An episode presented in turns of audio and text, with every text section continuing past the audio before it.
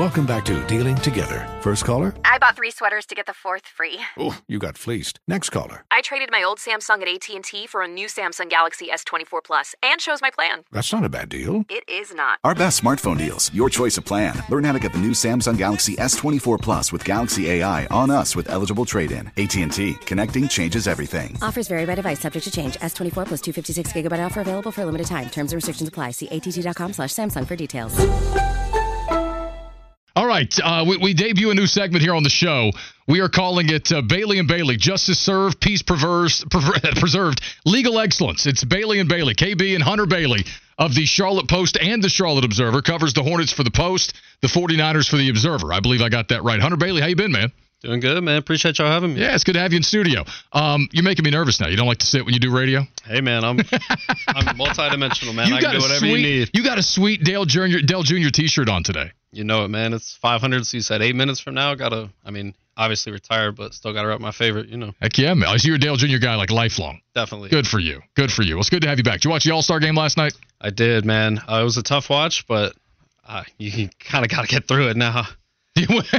yeah, I mean, I guess if the only thing you care about is points, you, you nearly got 400 of them, right? Hey, man. I mean, Dame Lillard, 39 gets the MVP. Cat on the other team taking 30 plus shots, 50 points. So a ton going on there. 35 shots to get 50.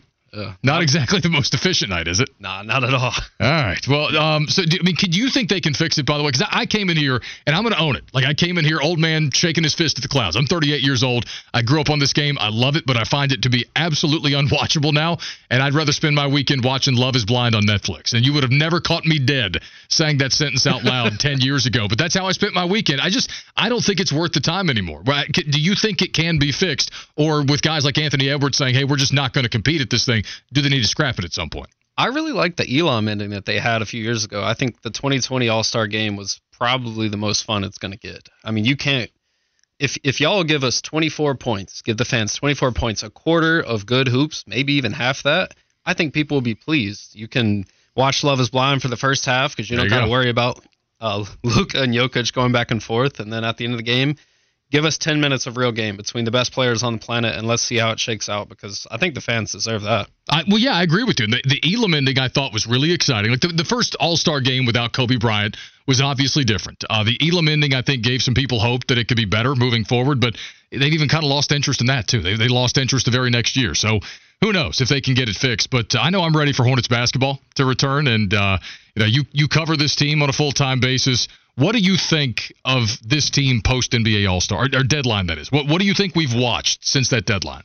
I think the defensive efficiency has been worlds better, and it kind of talks. I mean, Steve Clifford came right out and said like, "That's why I was brought here. I'm a defensive minded coach. I've failed on this aspect." And pre pre trade deadline, he had. I mean, they're 29th, 30th in the league in defensive defensive efficiency with a defensive minded head coach. Offensive isn't much better. Obviously, you're missing LaMelo, Mark Williams.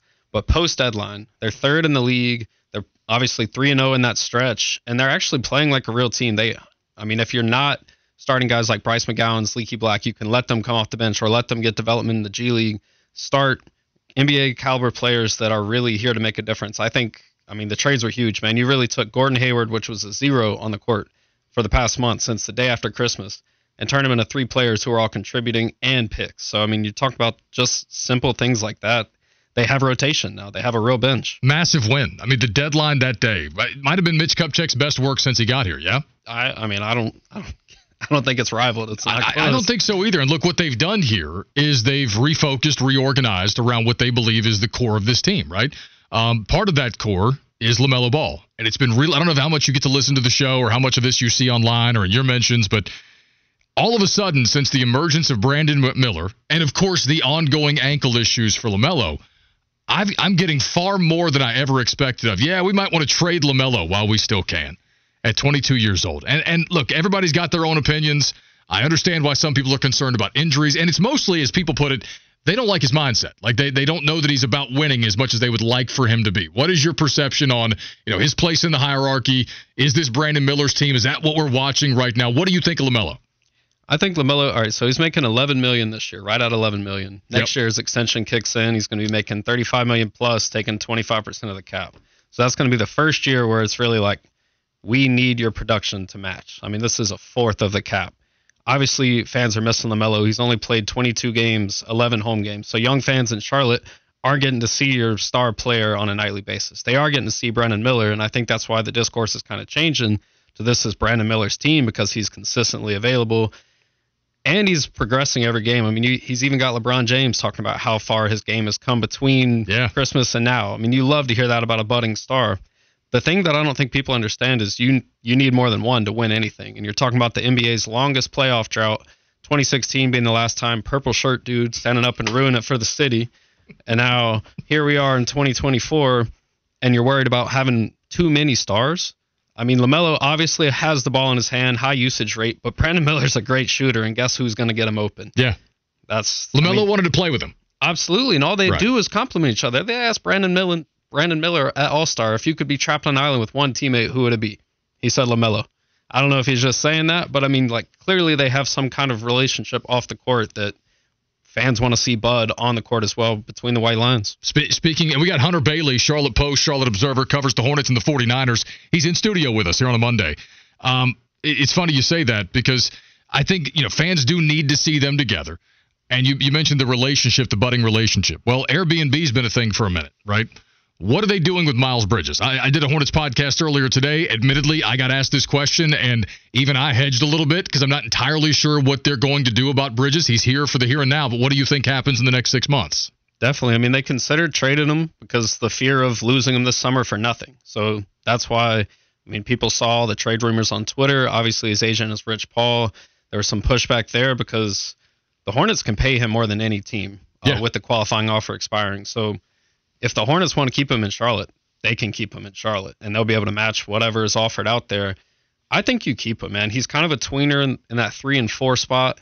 He's maybe a little too short to guard some fours, but he gives you, I mean, great production. He's been almost automatic for mid range this year, and that's something in their game that they've been needing. I mean, without LaMelo, they're having to create their own offense. There's not as many assists, or I guess before the All Star break, we've seen what Micic is doing. Oh yeah, and Tre Mann. They had 27 assists on 44 made buckets the other night. Unbelievable. Yeah. And that's, I mean, their average on the season is, I think, 24 games. So they're up from that all three games. But Miles has had to create his own shots because he hasn't had that LaMelo lob threat. He hasn't had someone getting double teamed. I mean, the only player I've seen get double teamed lately for them is Brandon Miller at the end of the Lakers game because he's going insane. and yeah imagine like a full offense with these guys and getting comfortable having a summer of training and just being able to stay on the court. I mean, I feel like all we've done for years with this team is the what ifs, but you're kind of right back to that. It's what if Mark Williams can come back and play? What if LaMelo can stay on the court? But I mean, the most reliable and available have been Miles Bridges and Brandon Miller. So I don't see how you could move on from either of those guys. I, I think that's where this is headed. I really do. Mark Williams, the back injury. How much does that concern you?